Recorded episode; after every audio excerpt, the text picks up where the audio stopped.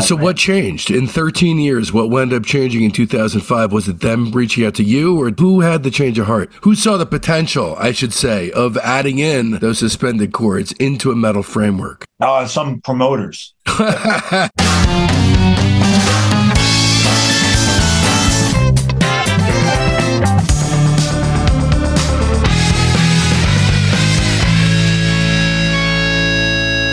Welcome to Discograffiti, the podcast that gives Gen X music maniacs a chance to smell like teen spirit again by connecting with the brotherhood obsessed with rating the entire discography of every single artist and band that ever mattered. I'm your host, Dave Gebroe, and with three new episodes each week, you're going to gain a comprehensive knowledge of an act's history and output in the time it takes to listen to one album.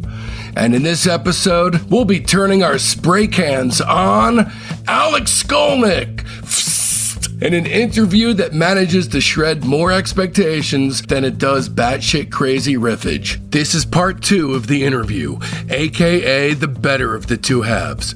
In this episode, Alex talks with Discograffiti about whether he prefers the classic early Testament records or the later stuff, his search for more adventurous musical landscapes, and the resistance it initially caused within the band, and the most ambitious project upon which he's ever embarked the absolutely amazing Planetary Coalition. Coming up, we've got Mike Watt rating the entirety of the Minutemen's output, Mark Robinson from Unrest rating everything he's ever done, Robert Schneider from the In Stereo rating everything he's ever done, and Will Hart from the Olivia Tremor Control rating everything they ever did. Oh, and Michelle Phillips rating everything she's ever done, alongside Mamas and Papas author Richard C. Campbell, who's written a brand new book about him getting kinda itchy.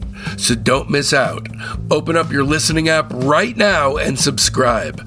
And for premium membership benefits that'll make you ask yourself, how is it even humanly conceivable that this is all the work of one man and man alone? Just visit patreon.com slash discograffiti. We've got a hundred episodes available exclusively on Patreon, and that number, as well as the Discograffiti Inner Circle, is growing exponentially by the day. That's patreon.com slash discograffiti. And away we go then. As lead guitarist and songwriter for Testament, tonight's guest was at the forefront of the second wave of thrash metal in the late 80s. In a 2021 Revolver magazine fan poll, his band was voted best non Big Four thrash act. More on that later. The shadow of his influence has fallen hard and heavy over the years, certainly unmistakable in the music of Pantera, Sepultura, White Zombie, Korn, Lamb of God, and so many others. Guitar World magazine named him one of the greatest guitarists of all time, and they know their shit because it says it right there in the title. Lads and ladies, snatch up your top secret documents and start shredding because an arpeggio flurry is about to rain down on your shriveled excuse for a collective soul. It's Alex Skolnick. What an intro. I don't even know if I can follow that. Well, let's just end it here then. Perfect. Thanks for joining us. Uh, yeah, good to be here. Thank you. Yngwie Malmsteen, Steve Vai, all those guys, they're really good and they showboat and they deserve to, but it's just not for me and I don't hear the emotion. For you, my favorite song you have ever written, and I've heard everything, is Free. Oh, wow. Oh, that's interesting. Oh Free is my absolute favorite song by you, which is on Goodbye to Romance, which I've heard 10, 15 times within the mm-hmm. space of a couple days. And you never let go of the idea that even though I can hit these notes and I've mastered this thing, that doesn't necessarily mean that the emotion's just going to drip out of it. Yeah, yeah. On that recording, that was my first foray into original songs. After that, every album had more and more original tracks. But I just, I was so new to composing. So for I then I, I, was more focused on arranging. That's why I had all these arrangements of hard rock songs. For those who don't know the history, from 1992 to 2005, you jumped out of a plane without a parachute, and then in 2005, you get to water all of your seeds of influence. 2005 to the present, you're back in Testament. And so as I'm listening to all your material, and by the way, I actually like the later stuff better. There's mm-hmm. something about the the way that it hits in a much more forceful manner. It feels like a real battering ram. I, maybe because of the 80s production, there's a Oh yeah, absolutely. People know how to record this type of music now. It's fucking pummeling. It's punishing. Yeah. Back then, it was such a new thing. Yeah. It was very hard to get it produced well. There aren't that many well produced records of very heavy music from back then. It's one thing that set Metallica apart. I mean, they were just really good at recording that music. And yeah, they really had a, a really nice vision for it. Uh, Slayer started sounding really good once Rick Rubin came on board. But I mean, in my opinion, yeah, even the first couple Megadeth records, though, although the material's awesome, you know, it's priceless yeah. material. To me, yeah, the production, no comparison to how they would sound later on. And yeah. now, you know, they have an amazing sound. Yeah, I just I think part of it is just yeah, every everybody sort of learned how to record this music. So I agree. I, I like the later music better, and it's fun to play the older songs live because everything sounds so much better. This is a question that was definitely haunting me through listening to to everything from 2005 on is are you trying to restrain yourself because now you've unlocked this suspended chords and all these, you know, what Joni Mitchell would call chords uh, of inquiry. So, right, right. you know, so do you have to restrain yourself and hold yourself back? Uh, that's a good question. I wouldn't say hold myself back. I would say there are some ideas that I try that I decide against using. in the long run because it's just too much. You know, it's not uh, an instrumental rock album. It's, you know, it might work on a Stu Hamm recording, for example, or the project I have with Percy Jones from Brand X or something like that. No, I want you know, I want it to fit with Testament. But that said, I, I do manage to sneak in some ideas that I think sound uh, a little different the slowing down, the more melodic approaches, like on the ritual in 92, is that them saying, okay, you can, you know, have your cake and eat it too. And then you were like, you know what? It's just not enough of this kind of stuff. I need it to be all of this kind of stuff. Is, is that what happened there or am I reading into it? Uh, a little bit, a little bit. I think a lot of it's just bad communication on my yeah. part, much as anybody else's. There was pressure to just always solo over these riffs that were too busy going a million miles an hour, and it just didn't feel adequate to express anything. You know, the occasional more slowed down solo, like Souls of Black or Electric Crown or Return to Serenity, which are ones mm-hmm. that people bring up often to this day. So, you know, there was a huge fight just to get those even to even try, you know, and usually in the studio, it was somebody, you know, an engineer or a producer or somebody that would say, Oh, that's staying on the record. You yeah. guys want to get rid of that? You guys are right, right. Was it everyone in the band who was against the idea of not watering it down with jazz chords, but sort of beefing it up in a different direction? Were they all well, hesitant? No, but I think Eric Peterson, yeah, with great respect, because I understand he started the band. And by that point, you know, we're doing the band, but the singer always gets a lot of attention. Mm-hmm. And then I'm getting all this attention. And he was kind of more like a Malcolm Young. You know, he was the guy holding it together who'd started it. But that was creating some tension. And I think also the fact that when he started the band, he was inspired by Motorhead, Slayer, Venom, you know, these sort of really hardcore extreme metal bands at the time. Almost cartoon like. Yeah, yeah. And and yeah, with almost like a more garage rock mentality. Mm-hmm. I love Motorhead. Yeah, great. You, you, don't talk about the solos. It's not something you listen to for the solos. Right. I think it got a little weird that okay, here's Testament that the, the vision originally was a band like like that. You know, the, suddenly the solos are getting all this attention. So there there was that, but but also, yeah, from my point of view, I just wanted things to be more musically interesting. I just thought, you know, we're doing so much stuff. It sounds like stuff we've done. It sounds like stuff other people are doing. I, let's make things more colorful. Let's try different keys. Let's try different chords, different harmonies. There's so much we could do. Yeah, there was a lot of resistance. So I think by 92, I was pretty fed up. I know there were other tensions going on within the band that had nothing to do with me, and uh, I just I was just tired of it being a fight to get musically interesting ideas recorded.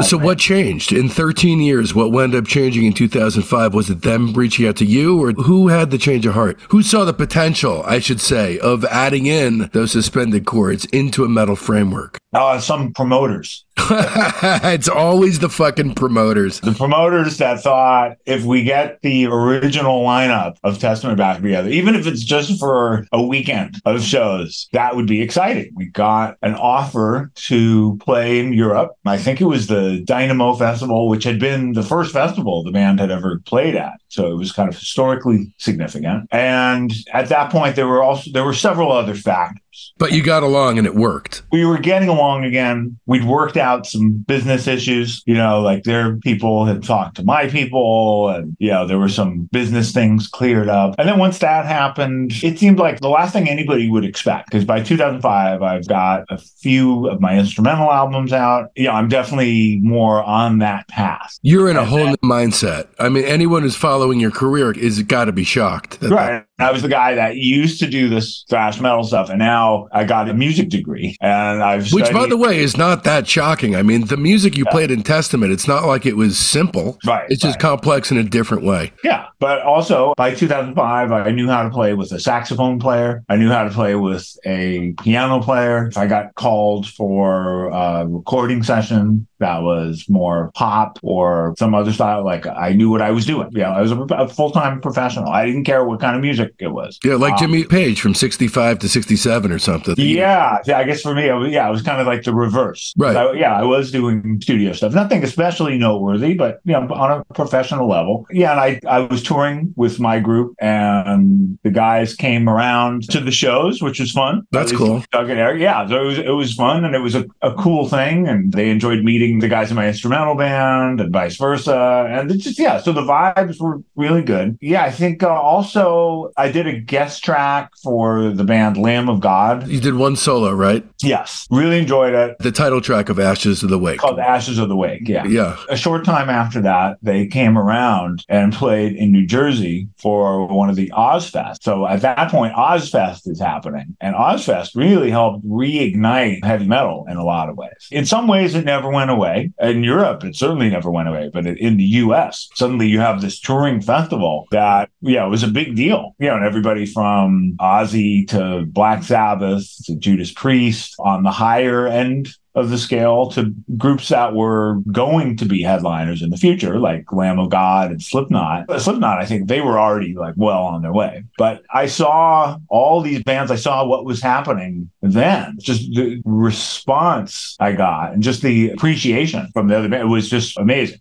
A lot of them had listened to Testament when they were younger. Uh, a lot of them were familiar with my instrumental stuff too, at least the guitar players. What I love is before 2005, you were getting more and more outre before you got back into the band. So, you know, you have Stratospheerius, which is just batshit crazy in the best way. And so Ofri Eliaz, talk about unexpected. They're Judeo-Spanish songs, it's sort of Middle Eastern vibe to it. So different from anything else you'd ever lent your talents to before. You know, and then all of a sudden you're Testament and you're peeling insane riffs onto the Lamb of God record. It had to have felt good to just let it rip at that point because, you know, you've been practicing restraint for 13 years. Sure, sure. I have a theory, and I could be totally wrong, but every time I came upon, and excuse me for bringing this up, but I read it a few times in all my research, everywhere I turn, it's Testament, you know, is considered the best non Big Four thrash act. Now, that phrase annoyed me. Because I'm thinking from your perspective that that's got to be like a backhanded compliment every time you read it.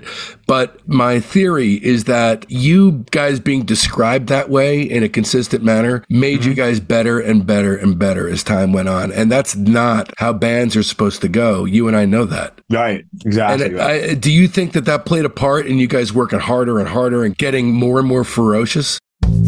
Hi, I'm Dave Gebroe. I threw my career as a licensed hearing instrument specialist in the trash, sold my house, and moved to the East Coast with my wife and four year old son in order to focus on making the ultimate podcast for music obsessives thrive. Now I need your help. Although Discograffiti is rated in the top 2% of all podcasts globally, the economics of this thing are tricky. My monthly income at the moment totals a whopping 760 bucks. Becoming a member of Discograffiti's Patreon gives you access to over 100 more episodes, and moving forward, you'll get up to three shows a week. There's the main show every Friday, Wednesday's brand new series, The Top 10, and Monday's wildcard episode, which could be anything from interview bonus material, our buried treasure show, Rock Cousteau, our slag off show, Queasy Listening, and exclusive limited series like The Private Press with Paul Major. And if you've got no financial worries to speak of, keep in mind that some of the higher Patreon tiers allow you to actually advertise on the show, choose the bands we cover, or even some of the guests we get. For the price of a cup of coffee a week, you can ensure my family's fed, build a music library that'll be the envy of your block, and connect to a thriving community of music maniacs all at the same time. Don't risk feeling badly about yourself by not giving. Patreon.com slash discograffiti. Once again, that's patreon.com slash discograffiti. And now back to our expertly crafted program. Yeah, I think it was just circumstantial. Again, when the original lineup got back together in 2005, it was totally unexpected. It was because of this offer to play overseas and there was no pressure. It was just we were going to have fun. And that was the first time the band was going to have fun because it wasn't fun during that first wave of the band, even though it, it probably looks fun from the outside. But no, there was just so much pressure pressure to follow up one album with another, not being experienced, and just, you know, finding ourselves, you know, out in the music world and just not agreeing on how we should go about it. So by, you know, by the time the band gets back together in the 2000s, there's no pressure. It's just this is going to be fun. You know, Chuck Billy had gone through this cancer battle. Right. The band, we'd all sort of gotten together bonded together over that. That really helped bring everybody together as well. Know, when Chuck was going through this, that was around 2000, 2001. So is that what brought you in to do the re-recordings for First Strike yes. Still Deadly? Okay. Yeah. So, so really that was the the prelude to the promoter coming in. That kind of rolled out the carpet for that to happen. Yeah, absolutely. Okay. Uh, yeah, that was that was right around that time. I mean, Chuck was starting to get better at that point. Yeah. So First Strike Still Deadly happened. Then a few years later, the offer to do the live show. Yeah, the show led to more shows. The show went well. We got more offers. You know, we we spent a couple years just getting these occasional offers to play a few times a year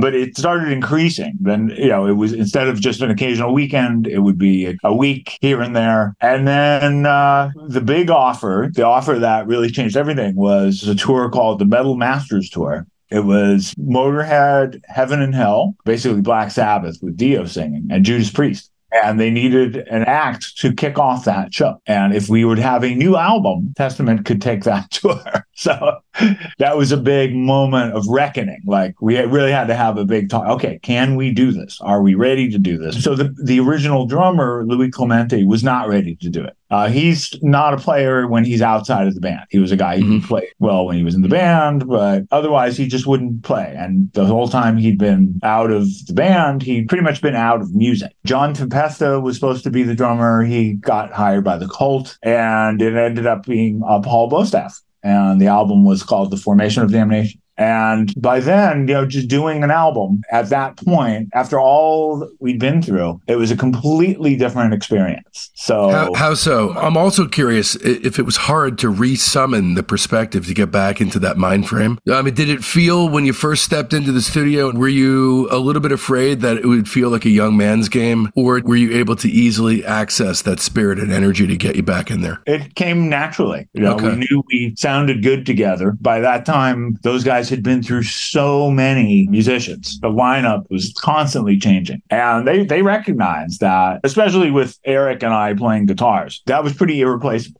So we, yeah, we were excited and we realized, you know, we, we can do this. We can do a record. I had worked with other artists at that point. I'd been in the studio so many times, both as a session player and just doing my own albums. Yeah, it was just, it was very different than those first few albums where it was just such a new, scary experience. So, and, and you know, it wasn't perfect. Obviously, there would be disagreements. There would obvious things to work out, but it wasn't like before. It's my favorite album of yours up to that point. my favorite cool. Testament record. You know, as an outsider, I just felt like it was particularly punishing. Like if I, if I'm going to listen to that, I want to be kicked in the throat. Like Who's Produce records, you know, like there's a total absence of bass on it, and so I'm kind of kicked in the forehead. I hmm. want to be kicked a little bit lower. Oh yeah, absolutely. You know, I don't know if this is something that you guys have explored because a lot of your lyrical conceits are sort of located externally, the political or conspiratorial. So I went to school for film. I've made two feature films. I make horror movies. Oh, and, cool. you know, metal and horror, they're very, very similar.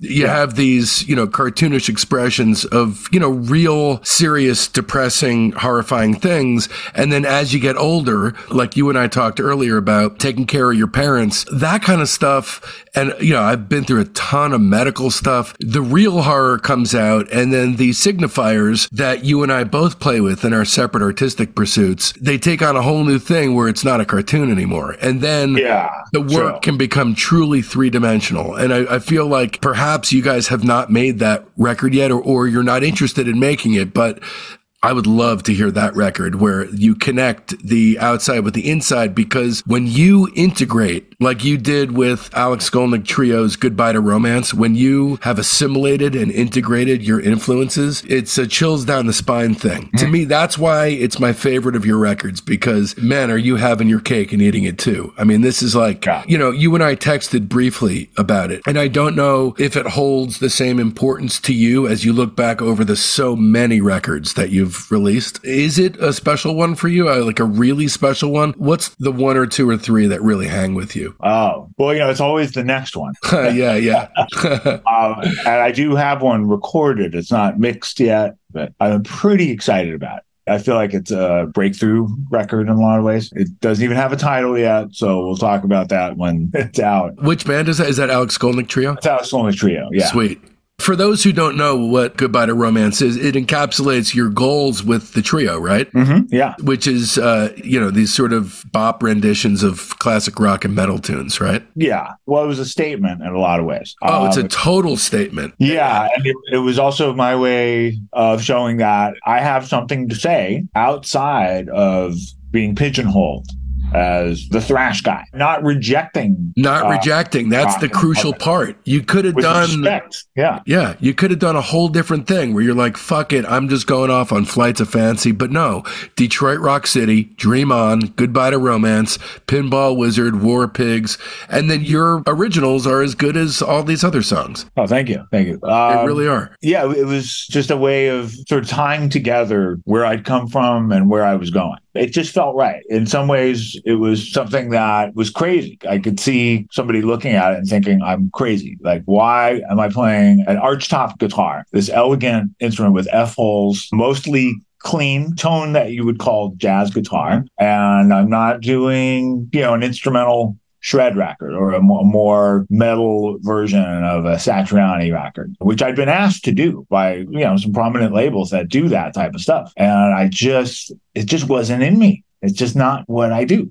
I wasn't feeling it. I so I did what I was feeling, as crazy as it is, and that's how that that record came together. So I think I play better now. I'm a better arranger. I'm a better producer. But the record, it still sounds good to me. It's gorgeous. Uh, I feel it's like everything I gorgeous. do now is certainly tied back to that record. It's your mission statement. In a lot of ways, it it feels like your mission statement. And, Exactly. and for all I know, you know, you hear Otis Redding singing, you think, oh my God, he's got to be really feeling that. But Mm-hmm. uh, maybe he was just hitting the notes. But you sound like you're feeling something here.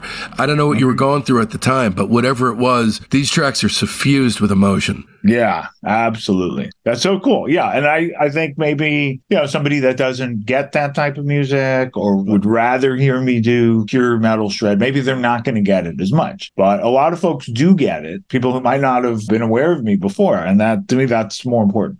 Ever wondered what your favorite bands talk about after the gig on the long van ride between Reno and Salt Lake City? Do you miss having in depth conversations about music with your closest friends, picking apart why some songs are good and why some miss the mark completely? Do you read every inch of the available liner notes and still shake a fist at the clouds yelling for more? Damn it, more? If any of this sounds familiar, 1001 Album Complaints is the podcast for you. Every week, musicians and close friends give irreverent but informed takes on a new classic album pulled randomly from the book 1001 Albums You Must Hear Before You Die. The hosts do extensive research telling the stories behind your favorite records and helping you better understand how songs, both great and terrible, were conceived and built from the ground up. In short, it's a deep dive with lots of laughs. So if you want to sound informed and funny when talking about music, I recommend you follow or subscribe to 1001 Album Complaints right now. It's available everywhere. And then even your approach with the trio starts to funnel outwards. You know, with Last Day in Paradise in 2007, you're bringing in some funk underpinnings. And yeah. then on Western Sabbath Stomp, it's the first dose of blues based rock that you'd assimilated back into the jazz based work. Yeah. Yeah. Because at that point, I felt like, all right, I've, I've proven I can play clean yeah. And, you know, the type of sound that was on the majority of the trio songs at that point, okay, I had done that. It really felt safe to bring in some different sounds. So why not this crunchy sound, definitely inspired by Black Sabbath, but a little bit bluesier. Yeah. I mean, since, since then, I'm pretty comfortable trying anything. Yeah. It doesn't have to be a certain is it, thing. Is it scary when you do something new all the time or no? No, I w- I wouldn't say it's scary because, you know, anything is worth trying. Yeah. But I only want to put it out as a release and then play it live if I'm really feeling it and if the guys in the band are really feeling it. Sometimes it doesn't work that's a song that easily might not have worked because it's so different from what we were doing, but it really did. They came up with the bassist Nathan and the drummer Matt. They came up with great parts for it. Yeah, every now and then I'll hear it or somebody will ask me about it. It was recently uh, suggested to be played on at a, uh, a, performance. I don't I don't think we're gonna do it, but it's sort of on the back burner. And mm-hmm. I re-listened to it, and it is really cool and really different. Yeah, it is. It is. I like how you know my favorite thing about your trio is that it could have just been entirely just the other side of the fence, but you broadened your approach to where you built a bridge back into Testament. Yeah. it was yeah. just like a magic trick. It's awesome. Kind of. It's true. And that song was right before or right around that time that yeah. Testament was starting up again. And yeah, we didn't know it was starting up again because it was about three years before the formation of Damnation. And then things really started. Then we're regularly going to Japan once a year. We're going to Europe during the summer and all these festivals that had sprung up in the meantime. And it feels like 2012 to 2014 was a particularly busy time for you where you felt like, where I don't know if you felt like it, but it certainly looks based on your activities that things were coming to a serious head. You had the Testament record, you had your book, Geek to Guitar Hero. And then you mm-hmm. had Planetary Coalition, which we got to talk at length about. But those three things together, that, I mean, that must have jogged a whole lot of things loose inside you. Sure, sure. Yeah, well, these were all things on my radar that I wanted to do and didn't know if I would get around to them. Yeah, a Planetary Coalition was something I, I always knew I had at least one world music album in me. I probably have more, but it's just a matter of, of time. Let me read this. Your description of okay. it is wonderful. So I, I, just want people to know when you say world music, people might think of one region. But let me be explicit here. It features musicians from all over the world driven by acoustic guitar and bringing together inspirational melodies, in depth improvisation, and the passion of the musical styles of Gypsy, Middle Eastern, Indian, Latin, East Asian, Mediterranean, Balkan, Eastern European, African, and other indigenous lands. So when you say world music, it is almost literally a trip around the world. Yeah, it ended up being that. I wasn't sure how it would go. I thought I will have at least a few artists from different regions. You know, there were a select few artists that I knew I could get.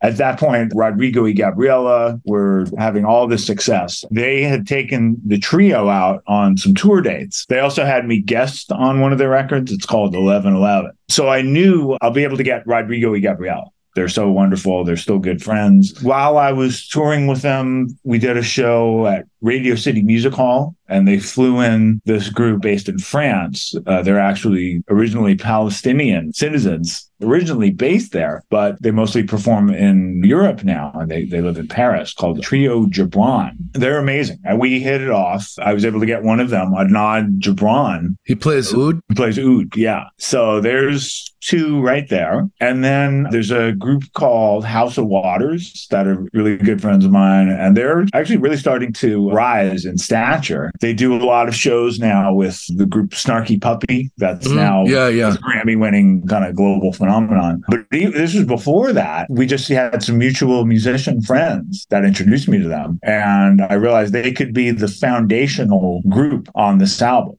So I figured, okay, I'll have some songs that are sort of small ensemble collaborations or duos, like you know, the song with Adnan Joubran, the song with Rodrigo Gabriela, that's just them and me. And there's a few others like that, where it's just me and one other person. But the vast majority, it's me and this group House of Waters. And you're using tons of different guitars as well, right? Yeah. I just, the more I worked on this, the more inspired I got to just try different musicians, different instruments. Just I went a little crazy. I mean, it's the equivalent of a double album. Yeah, it's like there, 70 minutes. Yeah, there's a musician from every continent except for Antarctica. and, we'll have to, uh, you'll have to do an Antarctica only sequel. Yeah, exactly. I mean, I was also inspired by uh, Ry Cooder. Oh, cool. Uh, Ry Cooder's got these great albums with artists from the Middle East and, and different countries, and they tend to be very specific. Like Buena Vista is very specifically Cuban Cuban. Right. I just thought, okay, I don't know when I'm going to get a chance to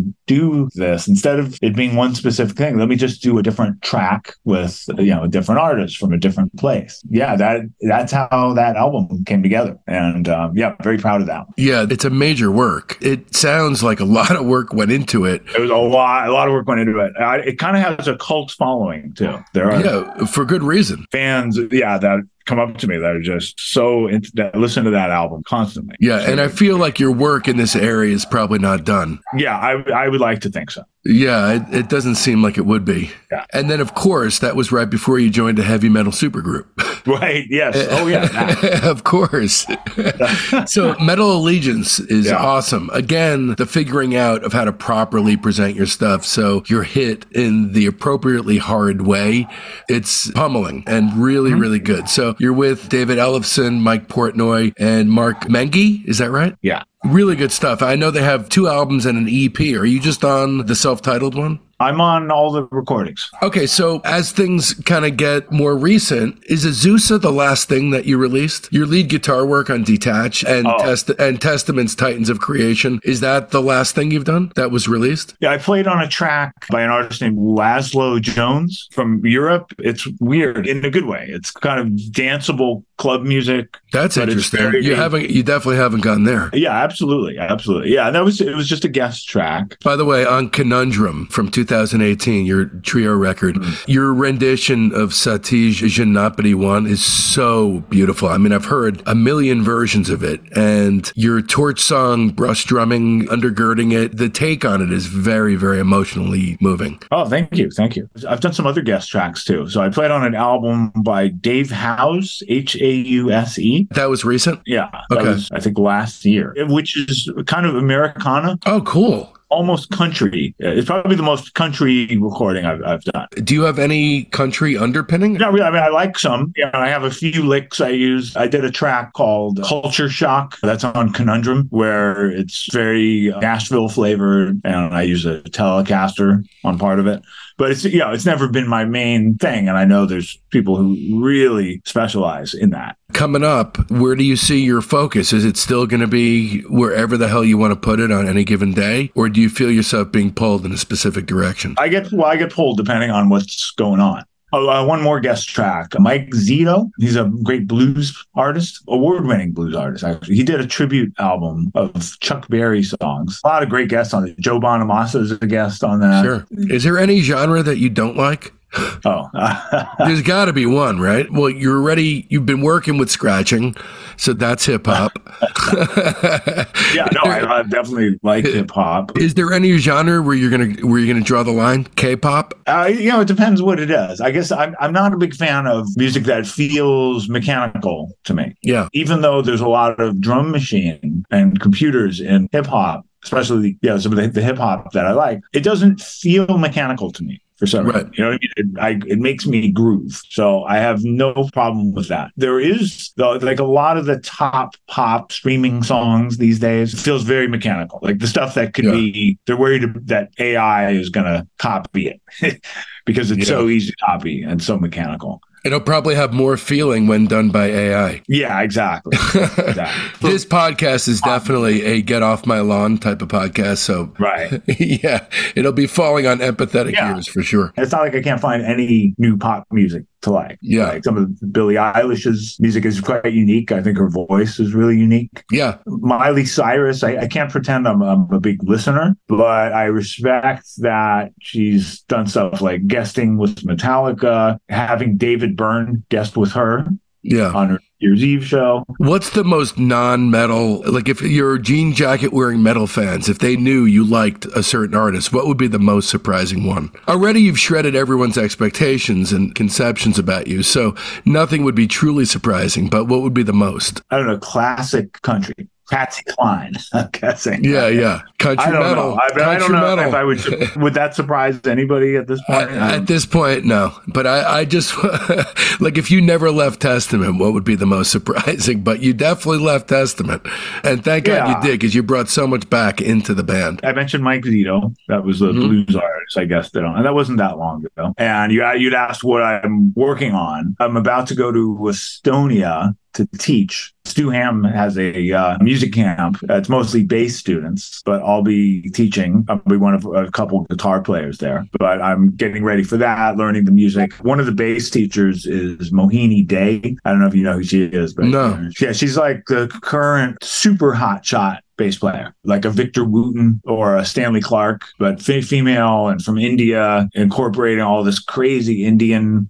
rhythm into her music. So I'm, I'm learning one of her tracks. It's just insane. And When did uh, you start teaching? after leaving Testament, I mean, for a few years, I was local, and that was what I did. I would I would teach locally, but also I, I started getting invited to these music camps pretty early on. One of the classic ones is called National Guitar Summer Workshop. That would take place every summer. So every other year or so, I would go and be part of that faculty. I think that was probably early 90s. Also, the G4 with Joe Satriani, right? Yeah, and I've done a couple of those. That's been a more recent thing, but I did his 2018 version of that, which was a huge honor. That had Eric Johnson and Steve Vai and Mike Keneally. The most recent one was just insane. This year, back in January, there was Steve Lukather, Steve Morse, John Five, Eric Gales, some younger players like uh, Mateus Asato, Cory Wong. Too many to name, but it was just an insane lineup. I love doing those. Do you think you gravitated towards doing that in a sort of backwards way to deepen your relationship with your parents? Oh, that's interesting. I don't, but definitely not consciously. But has it? Has it had that effect? Probably, yeah. I mean, they can certainly relate to that being professors. And I think once I started getting invited to give master classes and then uh, writing uh, guitar columns for guitar magazines, which I did in the 90s for Guitar World and Guitar for the Practicing Musician. I've written for Guitar Player too. That was relatable. hmm There's a certain respectability to writing in a magazine. And also, I think once I did my own recordings and it was the trio, Yeah. and it's just much more listenable and relatable. Yeah, I know. Yeah, it was certainly there wasn't the goal of impressing my parents, but it was. I won't lie, it was. It felt good to say they really enjoyed the the record. I don't care who you are. You want to hear your mom and dad say, I love you, and I get it. Yeah, absolutely. I don't care who you are. You know, we're very, very simple beings. I know I am. The, the older I get, the more I realize I'm not nearly as complicated as I thought I was when I was younger. Mhm. Yeah, I hear you. So I have three questions here in the Discograffiti mailbag. So Hannah Christine Nicholson from the Alex Skolnick Trio Group asks, when is his jazz trio putting out the new record? I'm eager as holy hell to hear it. Okay. Well, it is recorded. We're about halfway through 2023. So, unfortunately, if you release an album anytime after the summer, it very quickly becomes last year's album. right, right. So, it just doesn't make sense to release it this year. So, I'm looking at most likely spring of 2024. And in the meantime, I'm probably going to put out a song or two as a single slash video. Awesome. Yeah. I can't wait, man.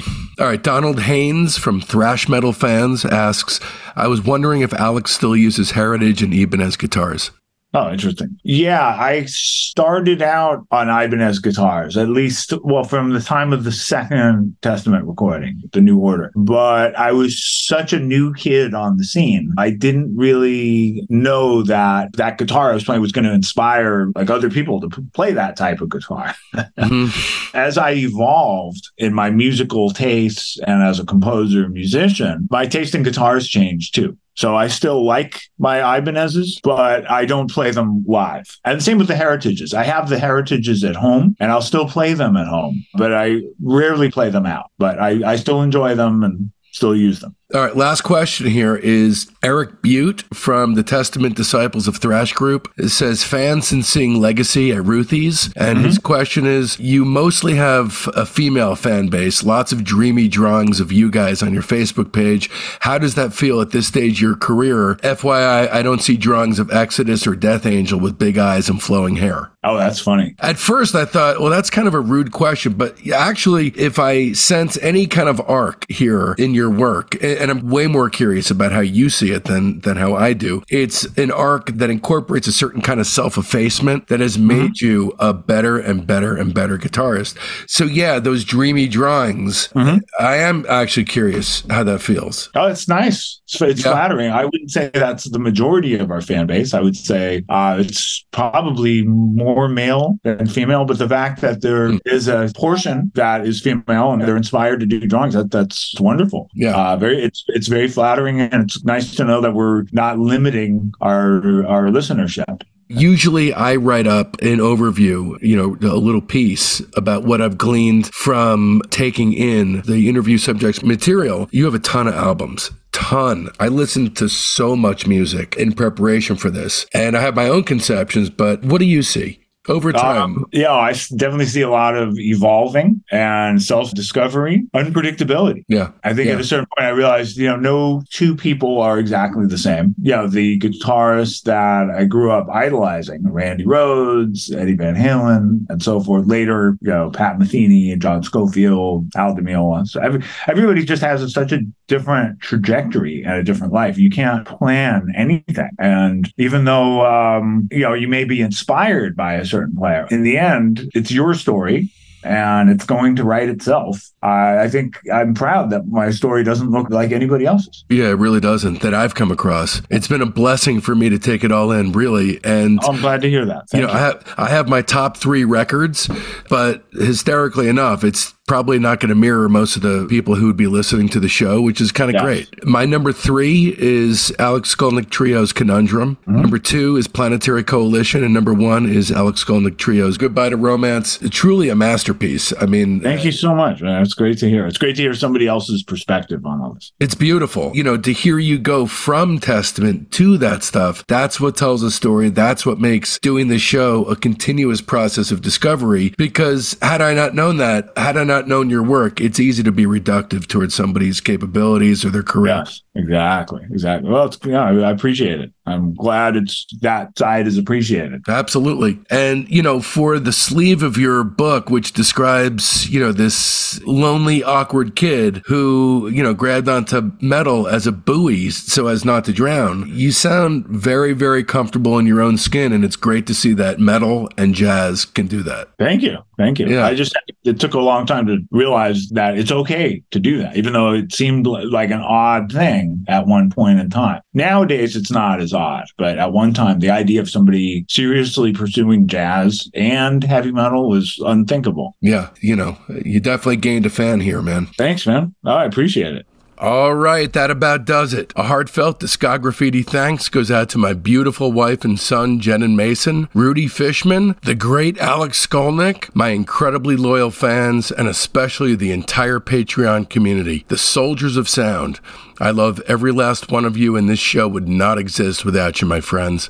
Speaking of friends, it's high time for some new ones. They're in our Facebook group, Discograffiti Soldiers of Sound. That's the best way to find out what's coming up on the show, but there's a hell of a lot more. You get recaps of the day in music history, the ability to pitch questions to guests, polls that put you in the driver's seat on guest and band decisions, and access to a thriving creative hub if you're looking for a collaborator. So make sure you don't miss out. You can find the link to the Discograffiti Soldiers of Sound Facebook page right there in the show notes. And if you don't mess with the Zuck, no sweat. Just email me at info at discograffiti.com and I'll keep you in the loop. So now that it's done and you want more, another way to dive even deeper into the bone crunching pleasures of metal is to dive headfirst into Jim Florentine from That Metal Show, rating Black Sabbath in a massive five hour interview split into four episodes. That's 64, 65, 67, and 68. Then there's my interview with No Age's Randy Randall. That's episode 88, as well as Randy rating the Jesus Lizards catalog in a two two parter. That's 70 and 71. And finally, our legendary Van Halen episode, episode number nine. Join us during the upcoming week as we descend down, down, down on Discograffiti's week long Alex Skolnick Part 2 deep dive.